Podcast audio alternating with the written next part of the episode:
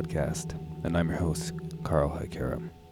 And I'd like to welcome you to uh, episode number four, although it is technically, I guess, the, the third real episode of the show.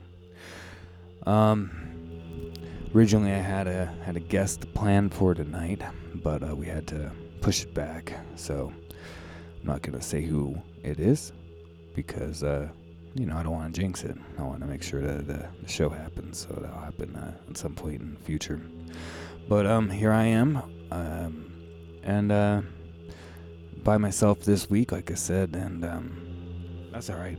Like I'll be doing episodes by myself. This week I decided um, gonna kick off, um, do kind of the first episode more dedicated to uh, occult and esoteric uh, type of subjects, and um I decided that uh, a good good concept to kind of kick us off will be discussing the uh, sigil for the podcast and the kind of symbolism that goes around that. So that's what we're going to be doing today. And then uh, spin off from there onto whatever I feel like talking about. But um, before we get into that part of this evening, I'd like to uh, first of all shout out uh, my brother podcasts. Um, I'd like to shout out Mike Hill with uh, Everything Went Black and uh, Necromaniacs. And Necromaniacs is uh, my favorite uh, horror movie podcast, although there are quite a few good ones. Um, one the other that's one of the best is Horror Wolf 666 with Brandon Legion. And um, Brandon should be joining me here pretty soon as well. We got a good show idea lined up for you. And uh, I'd like to also shout out Jackie Smith and uh, Into the Necrosphere, which is uh, definitely the best metal podcast out there. I um, to be honest, with metal podcasts, I'm pretty pretty picky. I've tried listening to some, and I just like can't stand it. so, but Jackie is great. Um, like maybe we don't always have the same exact taste in music, but you don't need that. Like Jackie loves a lot of great stuff. Found I have a lot of great stuff, and most of all, he has amazing long form interviews with people in the metal industry, metal scene, etc. And great. So if you like really great long interviews, that's the one to go. And then um, I'd also for other types of long interviews, some of them with black metal musicians and other types of people. I also want to shout out to Shayan from Trivax with his uh, podcast, Iblis Manifestations. So, um, I guess we're going to go ahead and go into the next section of the podcast. So, the uh, the sigil for Soul podcast, which, uh, if you're listening to this on uh, Spotify, you can go ahead and look at that. But I'll also describe it um, because I want to uh, discuss some of the uh, symbolism within it. But the sigil for it is actually one that uh, I, I guess, was channeled uh, f- for me through me um, very long time ago when I was, I don't know, I can't quite remember exactly what what exactly what age, but it was at some point when I was a uh, teenager, or probably like somewhere in the ballpark between like uh, I don't know, twelve and fourteen. I definitely had it um, in that around that time. I used to have like a. I mean, I have a painting area now, but I used to have like a a um kind of uh, draft drafting table kind of thing, you know, like for artists, like that I would draw and paint and everything. And uh, yeah, I would just sit there and listen to music and zone out and kind of tra- get into trance and start, um, you know, drawing things. And uh, the the symbol uh, came out of that, and uh, ended up, up becoming um, kind of my personal sigil in so many ways. One that I uh, have used on many paintings. Um, have used uh, in a lot of things. So that's where that sigil comes from. Um, but there's a lot of interesting things behind it. even when I was doing it, I understood the underlying kind of symbolism and what it what it meant as I was doing it to a certain degree, and uh, over you know the years, this only kind of grown and developed. Um, the meaning behind it for me has kind of blossomed out, I suppose you could say. And of course, the symbol as it is is based around the eye. And uh, this is the eye of the dragon. And uh, the eye of the dragon, the way that I, uh, I illustrate it, is in a type of form which I find um, very, very inspiring and interesting. If anybody sees uh, my art, you can see that I use the eye quite a bit. It's a very, very important form for me. There's something just about it that comes out. But the way that I do it, um, I guess what's interesting about it is that you could look at it as uh, the shape itself can be representative of the eye, a mouth, a vulva, and these are all very interesting things. Like what uh, they connecting, they're connecting in, um, ideas, I believe, and also important for me in my esoteric work. So the eye, the mouth, and the vulva, right? So it's the the sight, and then uh, and then you have the sight, the sound, and then the entrance to the womb of everything, symbolized all at once. Um, you know, it's also interesting, like the type of, of um, shape it is is very similar to what you'd see in um, cathedrals. Oh, the old cathedrals, like they'd have these kind of vulva shaped like arches, you know, to, and it's very interesting. I think it's very much meant to represent that kind of cosmic womb in so many ways. And of course, the uh, the eye, like I said, is a I give it like a serpent type of uh, um, snake type of um, um, what do you call it? Cornea or whatever it's called. uh, would, but I mean, I guess it could also, in some ways, be look a lot like a, uh, a goat as well. You know, and uh, that could be a pretty appropriate uh, alternate form of the sigil. But I primarily do it as a serpent, draconian symbol. so, anyways, you got this eye that's kind of shaped like a shaped like a vulva, you know, and uh, above and below it, almost as extensions from it, are two triangles, one upwards and one inverted, and actually the uh, a lot of times they have the line through it that runs right right through the eye from the top to bottom, which kind of creates a uh, an uh, effect of like two pyramids, one above and one below, and the eye balanced in between along this vertical axis. So, of course, what this means is, in a lot of ways, the eye is at the center of the uh, vertical horizontal axis in so many ways. Uh, runically, it almost creates the type of uh, sigil of like the the wolf hook or something like this, like which is the Eihwaz rune uh, with a, a line across it, which kind of represents being connected to the above and the below, and being in the central point, central axis of it. So, the rune. This is a underlying sigil symbol. So, uh, very much even when I was a teenager and drawing this, I saw this as you have the pyramid below and the pyramid above. and I suppose in some ways I was, um, in my mind as I'm creating this image, I'm thinking of uh, how on our, our dollar bills, you know, we have uh, an eye inside of a pyramid, you know, this kind of Illuminati symbol. Um, which is a very Luciferian symbol many ways.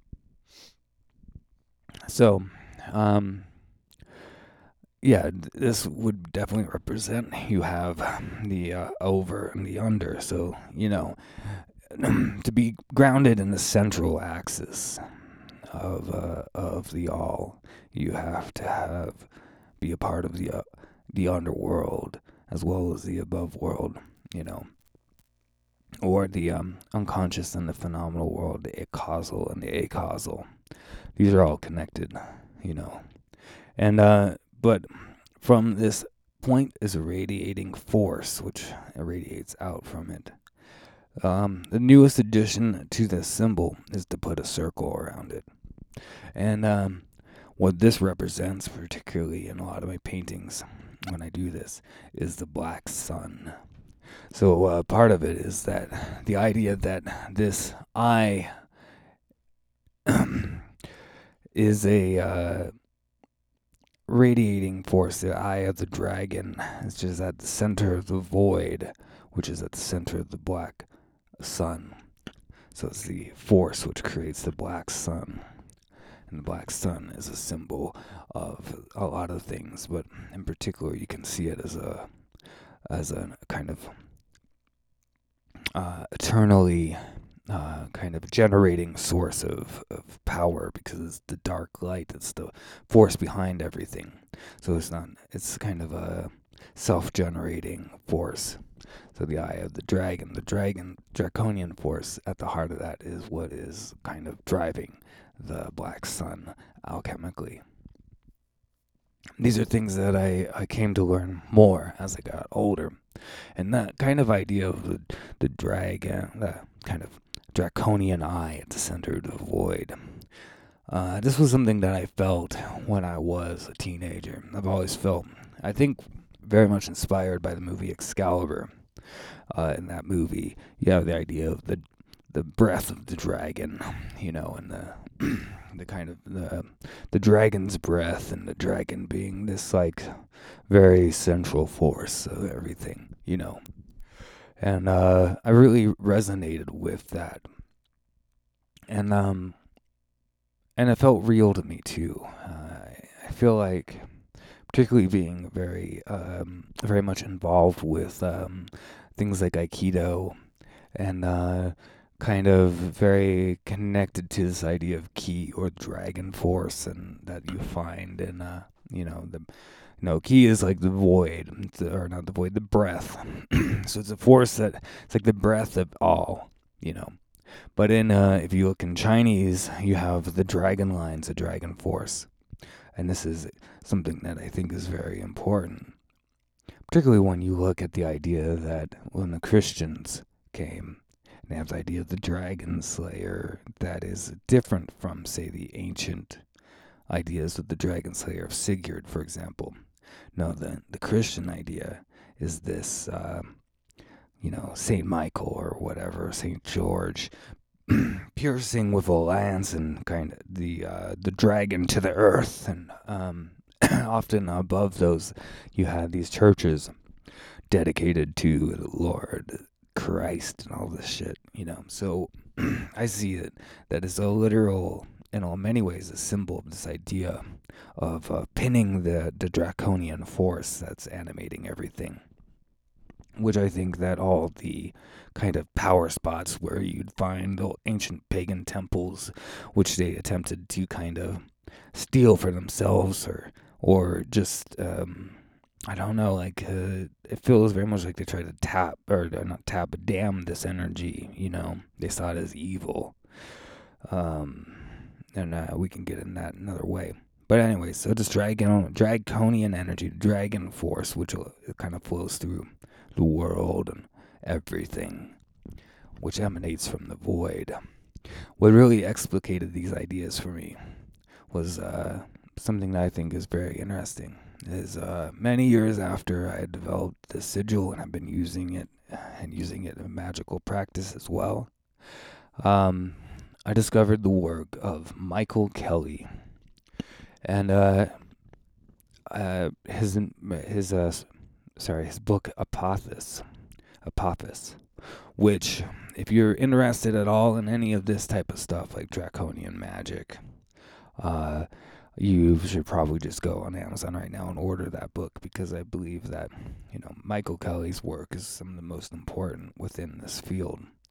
And um a few things like about that was one on the cover of this book there is a sigil, the seal of Apophis, which uh, Michael Kelly had created for well, was originally called the Order of Apophis, but now it's called the Apophis Club, and his work within that, and it shows a um, uh, an eye, like a draconian serpent eye, at the center of three interlinking um, triangles, which creates a uh, nine-sided, you know, um, form, which he calls the Eye of the Dragon in the Void. And um, so it's very similar. It's like eerily similar to this this type of thing. I mean, mine is is still different. It's not quite the same. Although I have uh, occasionally created versions of the one that I have, in which um, you add like flames, like um, another like five like triangles around represent like the black flame and the nine angles, or um, you know you could do all kinds of things like that. Um, you could create a. There's a lot of ways of adapting the sigil that I've made, but still the, the general idea of this kind of draconian eye at the center of this forest particularly kind of triangular shapes. Um, I was very struck by this, you know, and uh, and I was struck by a lot within the book, a lot of things that I had. I mean, he's basically explicating uh, the path that I had already been on in so many ways, and and the, kind of path I had taken to uh, really dive deep into the magical practice and and really, you know, uh, just so many things. And uh, that's uh, it was pretty like shocking in so many ways. I remember I sat there and I read uh, Apophis from beginning to end, like in one one sitting. I just sat there and I read the whole thing. I couldn't stop because I was just so transfixed by it. how this resonates with me so much. Like this is like it's like reading my uh, inner thoughts like into into or my my experience, the things I've learned through experience and through practice. Uh, here it is, is in this book, you know, plus stuff that develops what I had already been doing much more, gives me deeper insight into these ideas, and uh, and uh, and his work is also very much worth rereading. Um, every time I go back to his books, which I usually do about once a year or so, I'll read through the the main core books yeah, once every year or other year. Um, and uh, I, I, as I grow, and as I go through things I've gone through, there's so much in his work that I uh, learn even more. I see deeper things. Um, I see deeper into the ideas that I thought I already understood. Now, I will say that there is a spectrum of my work which has grown from another stream, particularly the stream of uh, Thomas Karlsson and the Dragon Rouge, which is another one of the primary streams of draconian magic in the modern age, I believe. Um, and uh, that's from there has been the, the idea. Uh, the Black Sun has taken shape. Um, but getting back to Michael Kelly's work and uh, uh, the Eye of the Eye of the Dragon, the Void. There's a lot of interesting ideas with this. A big part of it is realizing that you're awakening the sight within the self. And it's not in the head, it's deeper because there is within us this point, the void where the black sun is. And in this void, there is and when you put your consciousness down into like the solar plexus, when you can drop your consciousness into the solar plexus, that is the key, the key to uh, to all magical power, in my opinion. To you know whatever, to changing your consciousness, to being able to see more clearly. And when you awaken this eye, which is there in the depths, and uh, you're seeing through this eye, suddenly it activates this. Uh, draconian uh, consciousness within the self, which, um, you know, I think uh, a lot of people, like, say, the, um, are talking about this in that sense of the base of the spine. You have this uh, lizard brain, this reptile brain, right? But uh, it's usually seen as just like the reactionary side of us, or real base side of us. But it's actually through this base section that you reach the consciousness of the that uh, leads to actually deeper illumination in the terms of the dark light. Um, so through activating this portion of yourself, and you activate it, and you kind of realize your awareness, and and you're actually seeing things through the eye of the void. There's a lot of interesting things that happen. Um, and uh, one of those things is the ability to kind of see into the web of weird around you.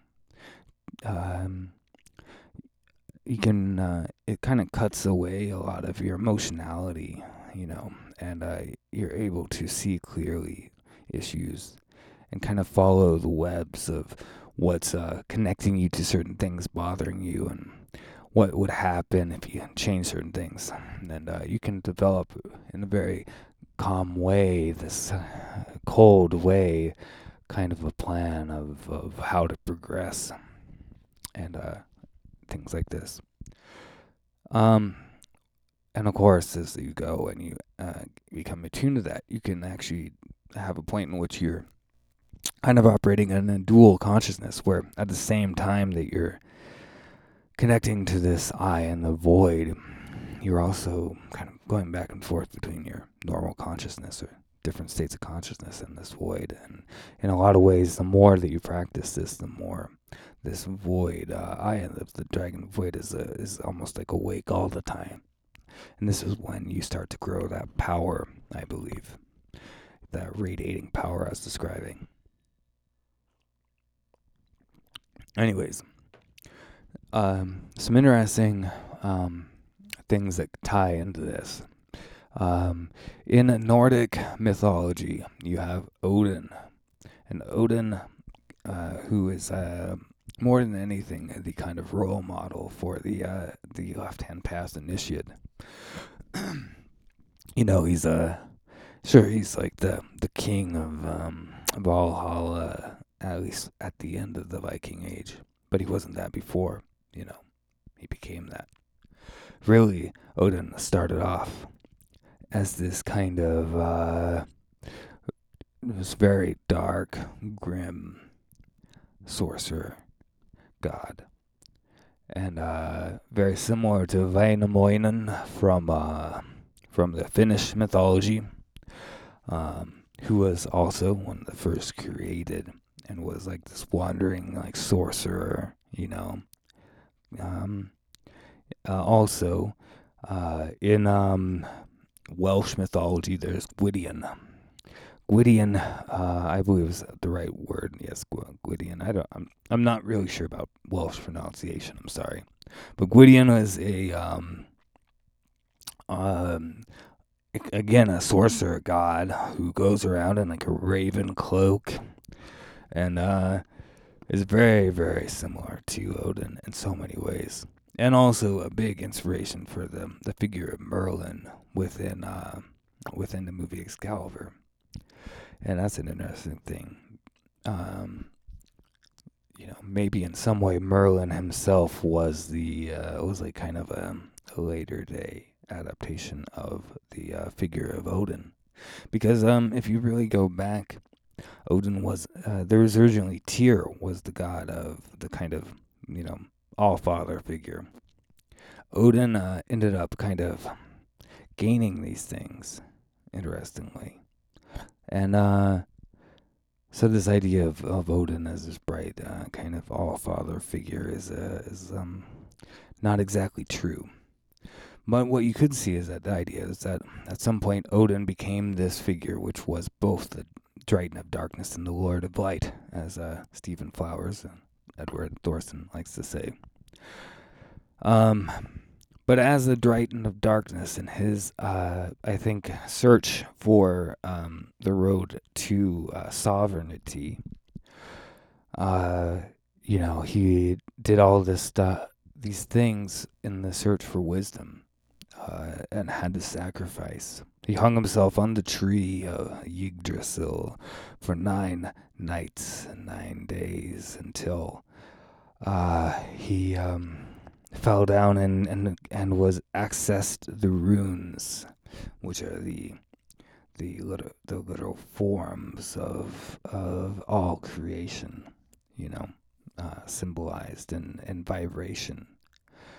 And uh, you know vibration and then and then you know the actual form of the rune. But the actual meaning of the rune is the vibration which is one of the kind of web uh, aspects of the web of weird you know that creates everything so you know he uh, had to sacrifice himself to himself to attain this power and then later on he had to sacrifice his eye which went into the well of Mimir. And after this happened, when he would sit on his high throne of Hlidskjalf, he could see simultaneously in the web and the well, which was diving down into Ginnungagap, the void, the abyss. So literally, his eye is the eye in the void and he could see this simultaneously as the higher. So, there you go. There's a there's a even there's a direct parallel with this idea of the eye of the dragon, the void. You have the eye of Odin in the well leading down to Ginnungagap. So, I always found that was interesting. The um Uh, so these are kind of some of the ideas that uh, tie into the um, that have kind of developed over time that tie into the uh, sigil, which um, somehow came to me like uh, many many years ago, which uh, I decided to use for this podcast. Um, Sol Nox podcast, so the Black Sun. Yeah. And uh, a big part of that was was this kind of idea, realization of this sigil, you know, being a part of the Black Sun, and the idea that, in a way, it's my own sigil, you know, that I uh, that was kind of channeled, and uh, I feel like this is a good one to use for here. Um, of course, it, you know, like spiral off a lot on all this kind of subjects. I think it's uh, very important to be rooted in the underworld as well as the higher. And that's a big part of the symbol as well. But I think it's most important of all to be balanced. And that's uh, one of the, I think, the uh, things that I think is most pre- prevalent in this idea is, is, is being balanced in the central axis, the central point um, where your consciousness is able to take in um, the totality of self.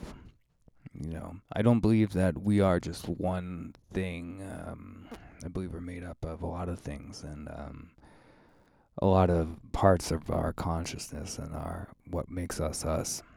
And uh, much like Jung talks about with uh, true individuation, I believe that uh, a big part of all this is is basically um, taking our our our our sense of self away from just the ego, the day to day basic ego that that we develop kind of by chance.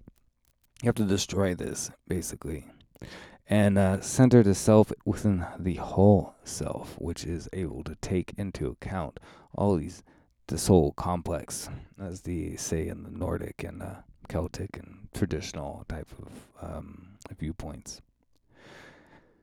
And uh, I think having this kind of central axis point, which is the eye of the dragon, the void, like the central kind of point in which you're uh, really connecting with a almost unhuman part of our consciousness, this kind of uh, kind of um, something outside in a lot of ways.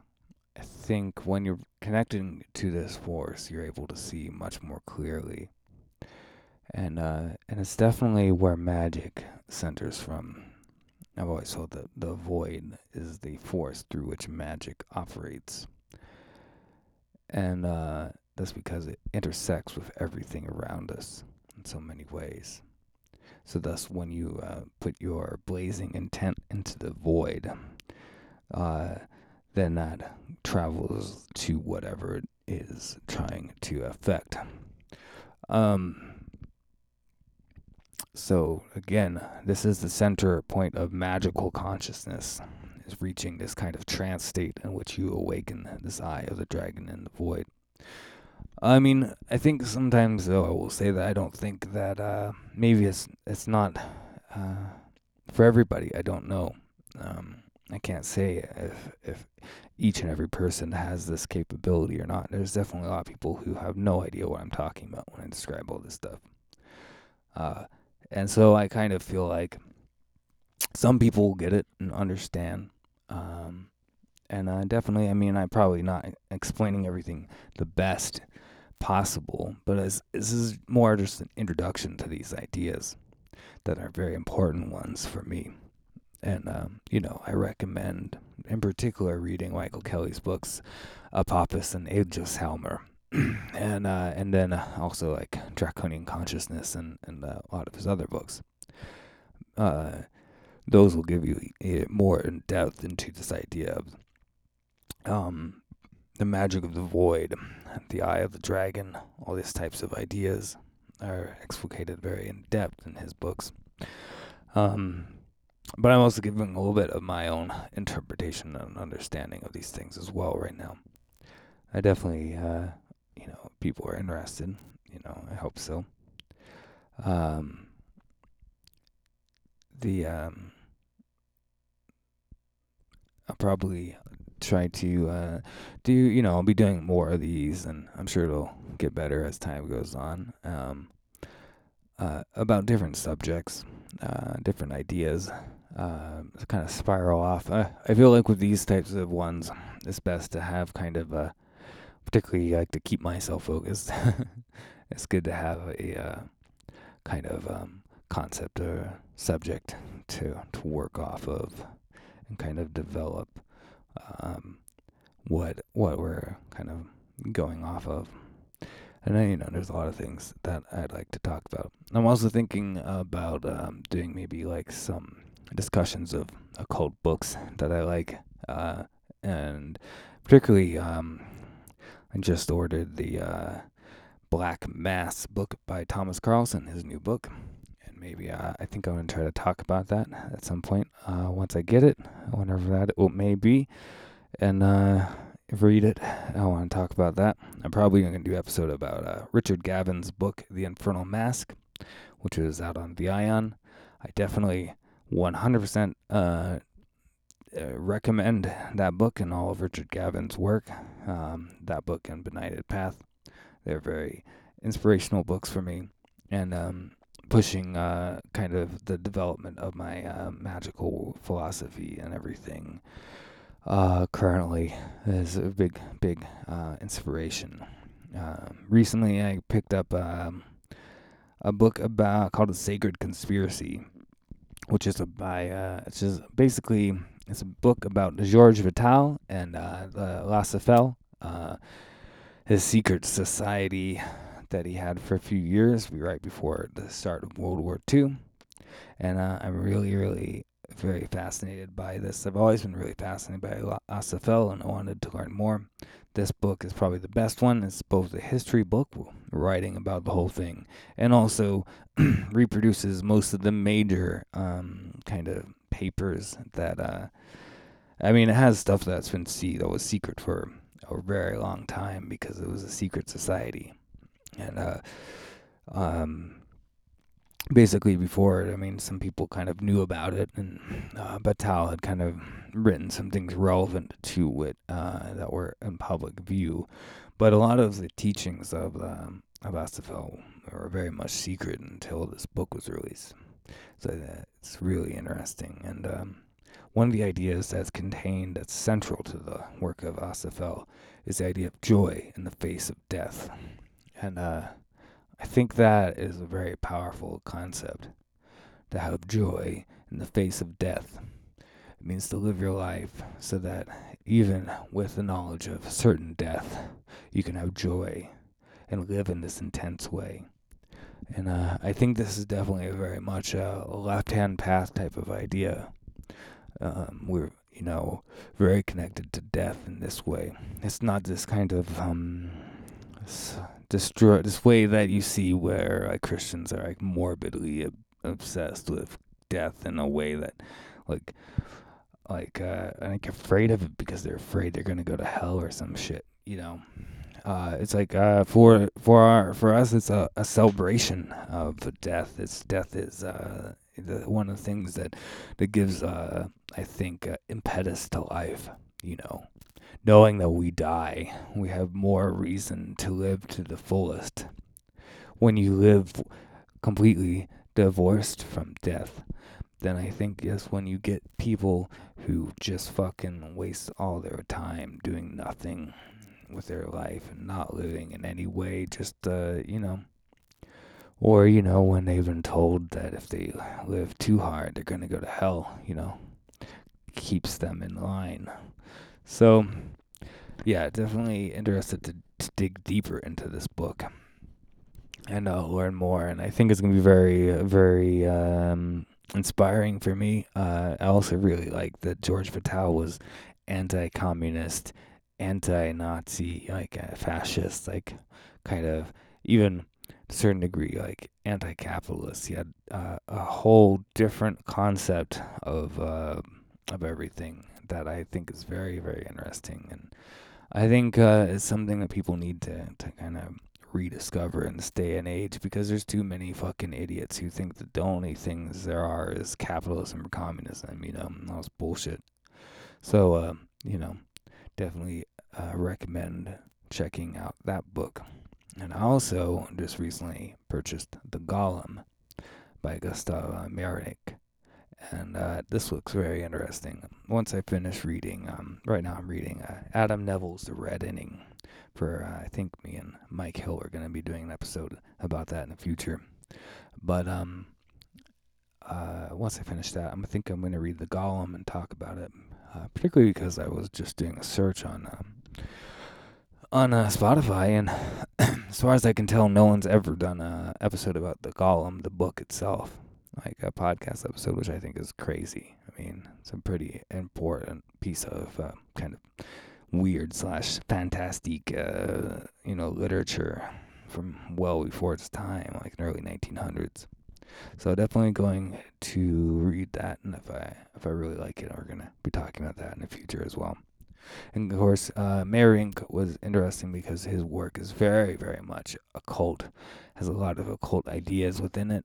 Um, in uh, the Introduction to Magic by Julius Evola and the Ur Group, um, they even have um, a whole chapter that was in one of the Ur uh, journals, which was uh, selections out of uh, The Golem and the Green Face by Meyrink. So, you know, I think that's pretty cool. I really liked the uh, the excerpts because I recently was reading those in uh, the Introduction to Magic, Volume 1. And uh, that kind of inspired me to, to finally pick up The Golem, which I've been meaning to pick up for a while, anyways.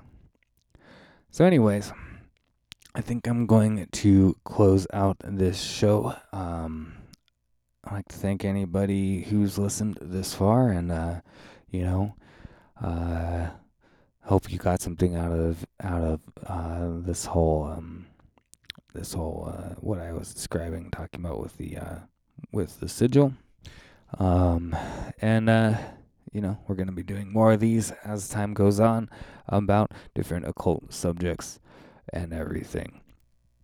So, uh, thank you for listening. Uh, I'll talk to you later. Hail Satan.